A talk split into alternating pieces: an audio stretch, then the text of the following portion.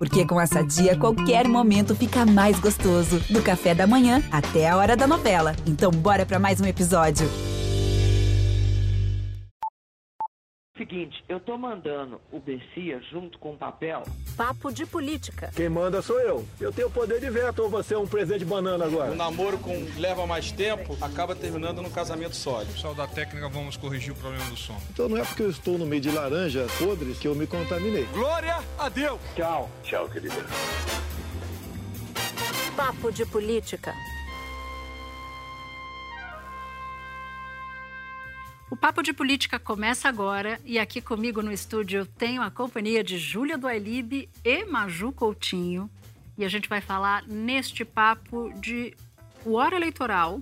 Sim, eu sei que na política tem uma coisa manjada que é falar de xadrez eleitoral, mas dessa vez eu quero falar de hora eleitoral. Quero falar de Lula, Bolsonaro e dos candidatos de terceira via. Será que essa terceira via está com a estratégia correta? A gente também vai te contar aqui neste papo como o presidente Omar Aziz, presidente da Comissão Parlamentar de Inquérito, reagiu furioso ao depoimento de Luciano Hang. Ele considerou um fracasso e isso quase colocou a perder o término da CPI. Ele poderia ter sido precipitado se não tivesse ali uma turma de bombeiros para apagar aquele foco de incêndio. A gente vai falar de Polícia Federal também, porque aumentou a influência da política na polícia e tem operações de combate à corrupção, de investigação contra a corrupção, que estão absolutamente paradas. E isso tem chamado a atenção de advogados criminalistas. Tem gente saindo de São Paulo porque não estão avançando investigações e, portanto, o trabalho está pouco, e indo buscar defesa de investigados por corrupção em outros estados. Então, aumenta o som, ajeita o fone e entra nesse papo aqui com a gente.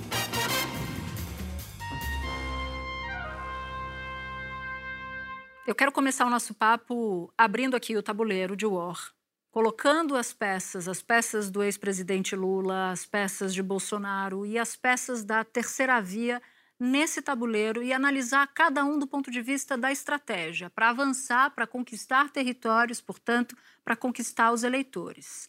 Nesse tabuleiro de War, Lula está ali colocando as suas peças, reforçando as suas fronteiras para evitar que adversários entrem nos seus territórios. Bolsonaro está fazendo um movimento diferente. Tem hora que ele ataca os inimigos, tem hora que ele recua, e muitas vezes recua muito mas não por estratégia própria, por pressão que a política faz sobre ele. E nesse tabuleiro tem as peças das possíveis candidaturas do campo da terceira via, aqueles que se opõem a uma candidatura de Lula e a de Bolsonaro ao mesmo tempo. Mas esses candidatos estão atacando para todos os lados, os dois, o tempo inteiro. Será que essa é uma boa estratégia?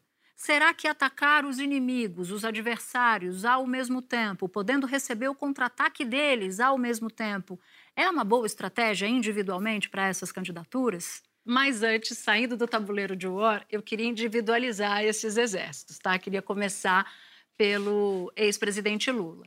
Porque todo mundo diz assim: não, o Lula está jogando parado e tal. Parado, mas não muito. Eu acho que ele está uhum. numa posição conservadora para não perder o que já tem mas duas, dois, dois acenos que eu notei nos últimos dias. O primeiro é que o último Datafolha veio com uma, de, na pesquisa de intenção de voto, veio com uma oscilação para baixo, né? uma pequena reduçãozinha de terreno dentro da margem de erro, mas isso acendeu um sinal dentro do Partido dos Trabalhadores. E o segundo, a segunda sinalização é que nessa história de que Lula joga parado, mas não joga, semana que vem ele estará em Brasília. Conversando com Deus e o mundo. Com Deus e todo mundo, inclusive dentro do MDB tem um jantar feito para ele. E Lula não está jogando parado, né, Natuz e Júlia? Está fazendo as articulações de bastidores, conversando com lideranças partidárias dos mais diferentes matizes e também marcando terreno em algumas áreas, como conversando com lideranças jovens, participando de lives, gente. Participou da live da doutora Thelma, vencedora do penúltimo, se não me engano, Foi. Big Brother Brasil. Conversou com Mano Brown em um podcast e também conversou com Itamar Vieira Júnior, que é autor do livro premiado Torto Arado. Então, marcando presença também nesse terreno. E eu queria jogar para vocês uma bola que é a seguinte, que eu ouvi de uma parlamentar, de vários parlamentares, parlamentares, na verdade, e a gente acha que cabe nessa discussão. Lula tem a figura dele, para muitos jovens, essa figura É desconhecida. é desconhecida. É desconhecida. E muitos jovens que estão ligados mais à questão da pauta, da pauta antirracista, da pauta LGBT, e que Lula precisaria se colar mais, mas se colar de verdade nessa pauta, que é uma pauta de esquerda, mas que ainda não está incorporada na persona do ex-presidente. Eu acho que não dá para o Lula dar de barato de que, é, pelo fato dele ter ali um eleitorado tradicional num determinado setor da sociedade, que aquilo vem para ele como, por- como que por magnetismo. E numa dessas desses contatos do Lula, eu me lembro dessa live com promovida pela doutora Thelma, pela, pela, pela Thelminha, que tinha lá uma mulher trans chamada Linda Quebrada, uma cantora trans. Eu fiquei muito impressionada porque ficou muito claro que o Lula precisa entender melhor 2021, o que está na cabeça dessas mulheres, o que está na cabeça desses movimentos, o que está na cabeça dos jovens para poder conquistá-lo. Essa, essa agenda mais contemporânea, né, que vem muito, vem dos jovens, vem dos jovens de periferia, é, é uma agenda que talvez seja mais identificada com o PSOL, né? Isso não, não, mesmo. não é à toa que o Gilmar Tato teve um desempenho muito pior que o Boulos na Uhum. disputa, né, para é a bem prefeitura aqui de São Paulo. Mas eu fiquei curiosa que esse assunto a gente esbarrou nele na nossa reunião de pauta e eu fui lá com o nosso editor Pedro Godoy dar uma xeretada nos números das pesquisas com os jovens. E aí o que a gente viu, olha que interessante, intenção de voto, né? O último Datafolha do Lula. Bom, os jovens é 17, tem um peso, né? Jovens são considerados entre os 16 e 24 anos, né? Eu, por exemplo, então estou aí nesse... Claramente na Eu sou adolescente, eu tô e. Maju. Eu ainda tô na turma ali da, da- do comecinho da Pfizer, Sei. dos de 12 anos. Sei, é verdade. 17% é o menor peso de etário na, na estrutura ali da, da, na estrutura da pirâmide brasileira, né? Que é o que a pesquisa reproduz. Aí, gente, ele tem uma, a intenção de voto de 50% nos jovens. Então, É alta, mais alta do que a média Exatamente, cada tem. dois jovens, um diz que vai votar nele. E tem também a menor rejeição entre os Uhum. jovens. A rejeição dele entre os mais jovens chega a 34%, menor do que a média dele, né, de rejeição, e bem menor que a de Bolsonaro, que chega a 70% nesse extrato, que é justamente em razão dessa agenda que a gente está falando, né? É verdade. Agora, a gente tem que ver também, eu tenho uma, uma, uma análise assim que eu acho aqui interessante, que os próprios movimentos, né, movimentos negros, porque Lula também se encontrou, ex-presidente, com lideranças do movimento negro que cobraram dele também nessa caminhada, apesar desse apoio que geralmente o movimento negro faz às candidaturas de esquerda, mas também quer saber da participação que essa comunidade que apoia também vai ter na campanha e também se numa provável eleição. Então tá tendo uma cobrança, tá tendo um embate. Tem. Cada vez que ele participa, tá muito claro que há uma mudança nessas lideranças jovens, negras, e eu acho que o PT vai ter que acordar mais para isso. E acordar, Júlia, também, eu acho que eles já estão acordando para isso, o Gilmar Tato fala isso, que está lidando com a coordenação de campanha do ex-presidente Lula, para a questão da internet. Eles estão montando uma estrutura grande de internet, porque isso foi o, o vacilo que eles eh, acreditam é. da campanha de 2018. Só que aí Bolsonaro está anos luz Gente, nisso. está todo mundo anos luz nisso. Eu fico impressionada na demora das outros, dos outros atores políticos em dar uma resposta para essa questão de rede social. Hein? Impression... Você vê ali alguma coisa. O Temer agora, que, que tem um momento redes sociais, Michel Temer, já É, viram? já vi. Tem um momento ali falando com os jovens via redes sociais. Tem o Dória, né, que faz aquelas adotou as brincadeiras do calça Faz justa para tentar é. fazer o é, exatamente, pegou a piada para ele.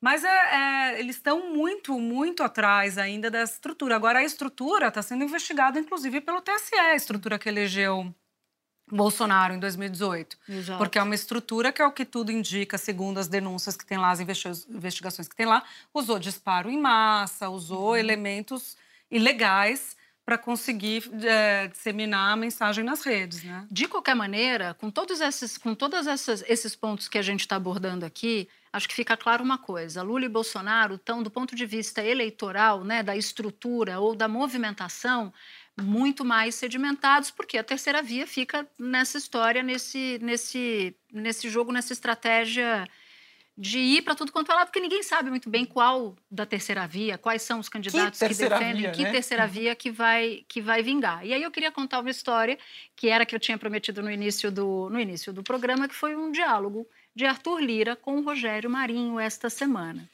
E aí todo mundo sabe o seguinte: dentro do PSDB, na discussão de terceira via, tem lá a candidatura de Dória e a candidatura, nas prévias do partido, de Eduardo Leite, governador do Rio Grande do Sul. De, da semana passada para cá, Eduardo Leite fez assim, um. né? Verdade. E Dória está ficando preocupado se Eduardo Leite ganha essas prévias Abriu ou não. um buraco, foi o que eu vi no PSDB. Gostei dessa expressão. E aí, olha só como é que a política se, se escreve por linhas não não simples, sempre sinuosas. Estava lá um grupo com Arthur Lira que diz que Rogério Marinho, ministro de Bolsonaro do Rio Grande do Norte, ex-tucano, como você lembrou bem na nossa reunião de pauta, estava ajudando João Dória na disputa interna do PSDB. Aí, Kuma? Como é Cadê é que é? Né? é? Aí o Arthur Lira pega o telefone e liga para Rogério Marinho. E você falou que o, o Dória faz o auto-bullying da calça apertada. Segundo os relatos que eu tive, Arthur Lira perguntou assim: Ô Marinho, você está fazendo campanha para ajudar o calça apertada? Falou assim, nesses termos. E aí o, o Rogério Marinho falou assim: Ué, mas claro. Ele falou: Mas como assim? Claro. Ajudar o Dória nesse momento ajuda o projeto de Bolsonaro.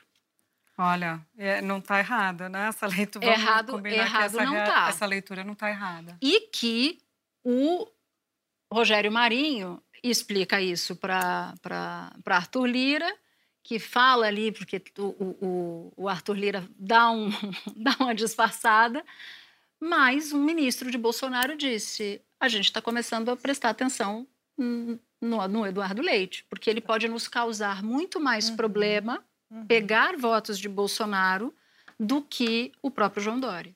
O que eu ouço é que a agressividade do João Dória com relação ao Bolsonaro afasta aquele eleitor mais conservador que poderia votar nele, que não apoia mais Bolsonaro, mas também não quer sair naquele apoio. Assim, eu não apoio, eu voto no outro, mas não precisa também detonar tanto Bolsonaro. E Eduardo Leite, com uma linha mais soft, angaria, angariaria esses votos. É, essa é a estratégia dele, é. inclusive. Bom, e tem também a questão de apoio dos outros partidos, né? Por causa da rejeição dele, que ele tem uma rejeição grande, muita gente fala, bom, se ele for, se, se ele fosse o nome, ou se ele for o nome do PSDB na disputa, vai ter mais dificuldade de composição do que Leite. E a resistência ao Dória é tanta que conseguiram unir, essa resistência conseguiu, na verdade, unir o Haddad com o Alckmin. Nossa! Eles, é, eles se encontraram algumas vezes já, a última foi há 15 dias na casa do Chalita. Foram jantar. Que é um amigo em comum dos um dois. Um amigo né? em comum dos dois. Dois tinham boa relação. Chalita, só para localizar o nosso ouvinte, Gabriel Chalita, que foi vice do Haddad. Foi vice do Haddad, candidato. Nossa, que memória, hein? Nossa, Sua memória tá, tá bem... melhor que tá bem melhor que a minha. Nossa, foi vice não. do Haddad. Mas eu já falei duvidando de mim mesma, da minha memória. Foi vice do Haddad e foi também secretário de Educação do Alckmin, escreveu os livros com a dona Lu Alckmin, tem boa relação e também é bom, é, próximo de Temer, próximo das filhas de Temer. Ele atua em diferentes frentes. E ele, é, enfim, eles se encontraram lá e fizeram meio que um pacto de não agressão. Os dois concluindo. Na disputa pelo governo do Estado. De São Paulo, concluindo que o alvo deles é o mundo Dória. Mundo Dória em São Paulo, barra Rodrigo Garcia, que é o candidato de João Dória. Então, isso muda é, a configuração da disputa aqui em São Paulo, porque se for PT contra PSDB, que é uma tradição paulista, você tem Alckmin, que era um quadro do PSDB, apoiando eventualmente até o PT.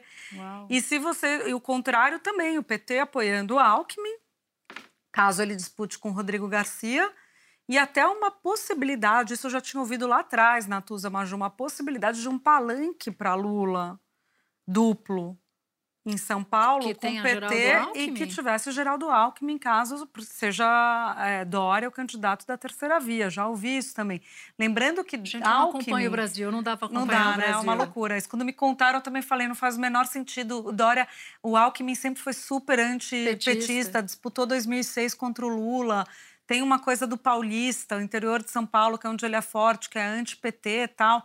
E aí falaram, olha, vai indo. E aí chegou nesse, nesse, nessa, nessa aliança, nesse pacto nesse pacto com o Haddad. Lembrando que o Alckmin pode disputar pelo PSD, de Gilberto Kassab, que tem boa relação com quem? Com o PT de Lula. Então, Alckmin- tudo está se... As, as cartas estão... Tão, tão, as cartas estão sendo colocadas peças. na mesa e as peças estão se encaixando. Gente, eu me lembro de um filme de sessão da tarde que era Jumanji. Você Nossa, lembra? lembra de Gilmar? Nesse filme era assim, tinha hora que você jogava o dado e a, e o- e a peça andava sozinha. Aí você passava por um portal e tinha um... O Alckmin e o Haddad. Gilmar eleitoral. Lula e Alckmin juntos Eu tô portal. muito jogo do tabuleiro essa semana, né? Nesse episódio. Gilmar. Aí eu fiquei pensando o seguinte: bom, o, o Haddad faz, faz ali um, um- um jantar na casa do Chalita, junto com o Geraldo Alckmin, e eles estabelecem ali um pacto de não agressão, que pode, inclusive, desembocar nisso que você está falando, que você traz essa informação. E aí eu fiquei pensando se o PT segue um negócio desse, né? Uma- um, um, Tipo, um momento assim. avisar os russos, é isso? Combinaram? Porque o, o Haddad tem questões, né? O PT e o Haddad não são uma coisa só, né? Tem hora que, que, que Haddad fala pelo PT, tem hora, que, tem hora que não fala, e de fato me veio essa dúvida. Foram reclamar com o Lula do PT, Do PT questões nos Haddad? estados do PT. Ah, do Falar, pô, PT. Lula, mas o PT também não te ajuda, tal, olha aí os Ah, estados. com alguém de fora foi reclamar. Uma pessoa de fora do partido falando com ele por telefone foi reclamar. Olha aí, estado tal, tá assim, estado. E aí ele teria dito, de acordo com essa pessoa, é, o PT é complicado mesmo, eu sei e tal, mas enfim. Até ele, porque sabe que tem as dificuldades. Sim. É. Ô, Ju e Natuza, vocês falaram de palanque duplo. Eu lembrei de voto dobrado, da questão da, da regra que foi promulgada essa semana, que os partidos estão fazendo com que os partidos corram contra o tempo para filiar mulheres e negros, porque quem conseguir filiar e conseguir voto bom, isso vai dar mais bônus no fundo eleitoral, partidário. Então, acho que é legal a gente falar dessa questão. Quero falar, vamos falar Porque disso. o que, que as pessoas acreditam? Claro, é um ponto positivo, pode aumentar mesmo é, a participação de candidatos negros é, na política, que já e também mulheres, que já vem sendo maior, apesar da gente saber que tem um caminho ainda muito longo, né, Natuza, a ser trilhado, ainda, né? que é insuficiente, mas é bom a gente atentar, porque assim. É importante, é um passo a mais, mas precisa ser fiscalizado, gerenciado, porque ele pode permitir que candidatos negros ou mulheres que sejam puxadores de voto garantam esse bônus, esse dinheiro, esse fundo por partido, porque é chamado voto dobrado, né? Então, quem tem um candidato negro ganha como se fosse 100 votos para um candidato, viram 200 votos. Não quer dizer pro candidato, mas é na hora de contar o dinheiro do fundo. Ah, então peraí. Então eu, um partido que não tenho, não tô nem aí para para causa nem identitária, para causa de gênero, para com o movimento antirracista, eu pego uma candidatura mulher que seja puxadora de voto, para assim eu conseguir acessar mais dinheiro Pode cair nisso se não houver cuidado, né, na hora das candidaturas. É isso. Pode, É- mas é- existe, eu tô falando, tô estressando aqui o Isso, argumento. existe a é- possibilidade. É isso que é bom ficar atento com essa nova investida, Então. que é importante. Deixa eu deixar claro que é importante. Mas é preciso observar isso. Tem que ter fiscalização, porque quando veio a notícia de aprovação dessa regra, eu achei muito estranho. É, seu, seu feeling apitou, né? Meu feeling apitou. Um chipzinho aqui. do, É. Ó, presta atenção, que nem tudo parece. é- é- Coisa boa, Não, né, gente? E você tá falando nisso, Natuza e Júlia? Eles vão provar alguma coisa É. boa. Não, mas eu acho que é legal a gente colocar aqui na roda também a questão dos movimentos. Eu, eu insisto em falar do movimento negro porque a proposta de grupos do movimento negro de criar uma frente, não tem a bancada da bala, mas criar uma frente da bancada black, a bancada quilombo, mas que seria diferentes partidos, claro, que isso vai tender mais para partidos de esquerda, que são mais ligados à causa racial, enfim, mas para que tivesse um corpo de diferentes candidatos negros, deputados parlamentares, que formassem essa bancada. Então, se estuda a formação disso. Ah, ah, precisa de candidato, mas seria legal você ter uma Claro. bancada, diferentes negros de diferentes partidos, para tratar da causa. Não é um negro que não tenha que, tá- que esteja descolado da questão racial, porque Sim. não faz sentido. Sim, Né? sim. O sentido é estar ligado a essa pauta e às demandas da questão racial. Interessante isso, porque você tem no Congresso Nacional a formação das grandes frentes. Então você tem a bancada feminina, você tem a bancada do agronegócio, a bancada da Bíblia, a bancada evangélica, a bancada. Não, é a bancada da Bíblia, porque não Uhum. tem apenas deputados evangélicos. E tem a bancada da, segurança- educação. Da segurança pública, da bala, é isso. E você não tem uma bancada, como você disse? Quilombo. Quilombo, bancada black, não existe Ou indígena. ou indígena. Não tem. Indígena também não tem, né? Você Aham. tem parlamentares que defendem o movi- movimento indígena, mas você não tem uma bancada. Agora, para você ter uma frente parlamentar, você precisa de muita gente engajada, porque frentes são grupos amplos de deputados. Então, se você não tem a representação dos negros, se você não tem gente engajada no movimento negro ou não alargar a bancada feminina, não tem frente. Eu queria passar rapidinho em CPI. A gente vai falar de, um, de um momento que, para mim, foi um, um- ponto alto da semana na Comissão Parlamentar de Inquérito na hora da trilha. Não vou dar spoiler.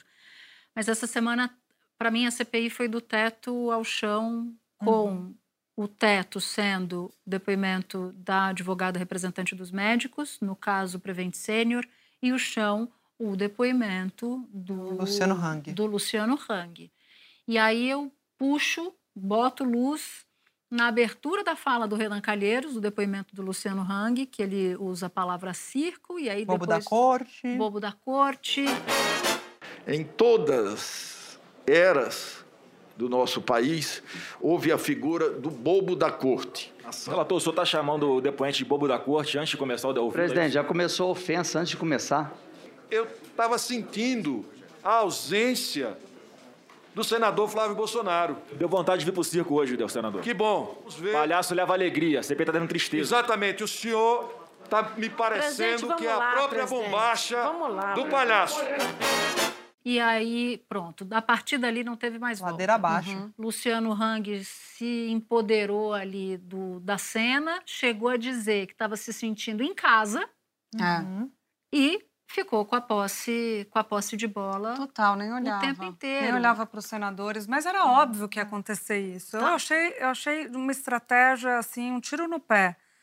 Achei de uma burrice Porque eles convocar decidiram- A convocação é uma a burrice. convocação, porque É assim não isso. tem nada que o cara poderia Não. dizer no depoimento ou contar que fosse servir para eles em termos de investigação. Nada. Nada. Nada. E se é para fazer show, ele sabe fazer mais do que os Claro, outros. Ele está abrindo a possibilidade dele fazer nisso. publicidade do, das Claro, lojas ele, dele. ele usa um terno verde e amarelo. Ele é o showman. Então não adianta quando você tem um showman Boa. você querer antagonizar, Você que você não vai antagonizar, porque tem uma estrela lá, no bom e no mau sentido, que é a pessoa. E Hum. no caso, a estrela no bom e no mau sentido era o Luciano Hang. Então não adianta o senador, qualquer um deles, tentar antagonizar, que não conseguiu. Ele é que, no final das contas, ele é que falou. É, ah, mas ele se contradisse no negócio da mãe, no, no atestado de óbito da mãe, gente. Ah, Não, é. Foi, e, e aí, só que é, você vê como as coisas são, né? Quando você decide as, a- as coisas no fígado, é, dá errado.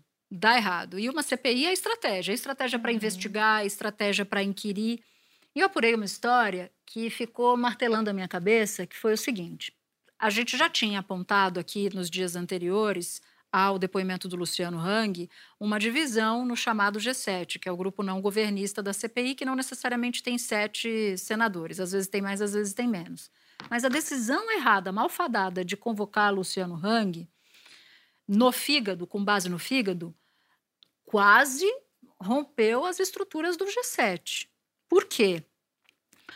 Teve uma reunião na segunda-feira, a gente está gravando esse episódio na quinta, e aí nessa reunião de segunda-feira, os senadores se dividiram. Falou, ah, é melhor não, vai ser isso que a Júlia falou, o cara é showman e tal.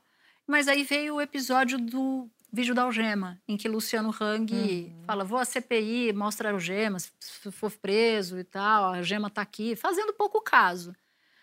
Omar Aziz disse, ah, peraí, tá provocando e tal, isso é um absurdo, barará, entrou na pilha do Renan Calheiros. Porque quem estava insistindo em chamar o Ah, Luciano. Hang era o Renan o tempo inteiro. O que, que aconteceu? Omar Aziz pulou no barco do Renan, não conseguiram reverter a convocação e quando viram o tamanho do estrago do depoimento, Omar Aziz subiu nas tamancas e falou: não tem mais CPI. Semana que vem acaba a CPI. Mas como? Aí um senador falou, mas como, Omar, não pode tal, qual- temos que definir o depoimento da semana que vem, não pode ser assim. Não, tem mais. Acabou, o jeito do Omar Aziz, eu estou tentando imitar, mas eu não vou conseguir. Acabou e tal. E que aí teve que chegar uma galera para convencer o Omar Aziz de que ele não poderia, de novo, decidir no fígado de que na semana que vem não teria mais comissão parlamentar de inquérito, ele queria acabar. Sabe aquela história de você tá... Meu pai fazia isso comigo. A gente estava jogando dama, ele estava perdendo, quando ele via que ele estava perdendo, ele sabe o que ele fazia? Acabou de ba- Ele embaralhava. passava a mão nas peças. Então, eu vou contar uma do Guga Chakra, que só para os ouvintes do Papo de Política, Guga Chakra, meu amigo de adolescência, já que a gente falou sobre o War, a gente jogava o War também, aí o Guga começava a perder. Teve um episódio, não sei se era o War ou se era aquele das, das imagens em ação, Ah. né, que você tem que descobrir. O Guga pegava o tabuleiro e jogava pela janela, para não ter chance Mentira! de resgatar as peças e recontinuar o Guga jogo. Chakra, delação Ah. premiada, sem direito a outro lado. Rodrigo Teixeira, nosso amigo, é prova, é prova disso. É uma delação que tem como provar. Tem caminho de. Delação não é prova, delação é caminho para chegar na prova. E a Júlia do Alípio já deu o caminho aqui. Bom, a gente já falou aqui várias vezes da tentativa de interferir na Polícia Federal por parte do bolsonarismo. O que não estava claro para mim, que ficou claro essa semana, é que essa interferência, essa entrada, não é só do bolsonarismo dentro da Polícia Federal. É uma entrada da política, de políticos muito tradicionais dentro da polícia. Então, olha só.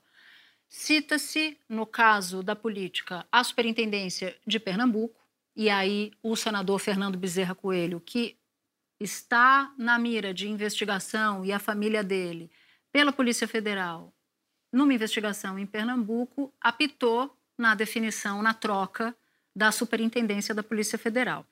E também de Alagoas, que o superintendente da Polícia Federal de Alagoas recebeu ali, de uma grande forma, as bênçãos de Humberto Martins, ministro do STJ, e que estava ali no bolo de André Mendonça, por isso que eu peguei essa história da Polícia Federal, e também de Arthur Lira.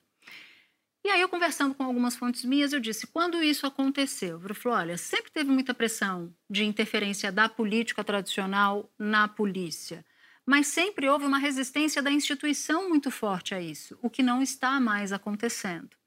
E aí, o perfil, quando você olha ali o, o, o, o horizonte da Polícia Federal, teve muita troca de gente que não tinha tradição nenhuma dentro da corporação ou que não tinha assumido posições de chefia, o, vide, O DG. o próprio diretor-geral. E muito incômodo em relação ao superintendente de São Paulo, que, embora não tenha sido bancado por ninguém da política, era do Gabinete de Segurança Institucional do general Heleno e que está na superintendência de São Paulo agora. E isso, claro, tem impacto direto em investigações, investigações de crimes de corrupção, por exemplo. Está tudo meio parado. E não é só na polícia, também no Ministério Público Federal. E aí eu ouvi de um criminalista a seguinte frase: tá ruim aqui, viu? Aí eu falei, mas ruim como? Ele falou: não tem. Não. Eles reclamaram tanto da Lava Jato, né? Eles reclamaram, tá vendo que você o que, que- cuidado com o que você deseja. Deseja. Ele falou: olha, nem delação já feita não está tendo diligência de delação premiada. O pessoal está parando real de investigar e por diferentes razões. Primeiro, porque não sente respaldo de chefia né, no Ministério Público e no- na própria Polícia Federal, e porque tem gente que está desanimada mesmo. E aquela, as forças-tarefa, né, foram dissolvidas pelo Aras, né, que era um Exatamente, mecanismo de lembrado. investigação e foi criar, foram criados os GAECOS, que é esses grupos de combate às organizações criminosas que tem nos estados, que é uma outra estrutura, uma outra maneira de operar. Enfim, tem detalhes ali, nem saberia dizer, mas isso pode ter alguma influência, talvez, né, Não, também. tem total, porque uma das citações que o advogado fez foi essa. Ele falou: não tem força-tarefa, não tem nada, eu estou tendo que buscar clientes em outros estados, porque aqui em São Paulo está tudo mais ou menos parado. sinal dos tempos isso, né? É, total. Depois de anos de Lava Jato, essa absoluta pasmaceira em termos de, em termos de investigação. E agora com a nova lei é, que foi aprovada, né, da improbidade administrativa, a flexibilização, na verdade, Sim. da lei da improbidade administra- administrativa, esses advogados que tinham muitos políticos como clientes também vão mais um que mais um marasmo. Mais um marasmo, mais um marasmo. É, o, o- tem muita gente muito preocupada. E o curioso é que esse, claro, advogado com quem eu falei é um crítico quanto mais da, da Lava Jato. Então, me pareceu uma, uma- um diálogo interessante aqui. Tem casa em Portugal? Eu a, não gente fica, a gente fica tentando A Júlia fica a tentando descobrir minhas fontes. É impressionante. Não vai, Coladeira de não, fontes. não passará. Vamos para a trilha? Vamos.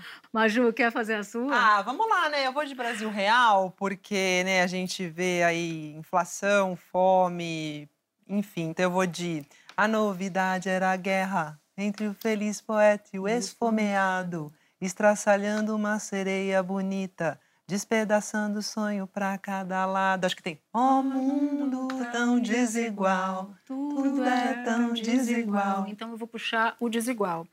Porque a minha trilha, e eu sei que é da Júlia também, tem a ver com este fato aqui. Vamos ver. Eu sonho um dia em que meus filhos não serão julgados por serem negros. Eu sonho um dia em que minha irmã não vai ser julgada por ser mulher e que meu pai não será julgado por ser idoso.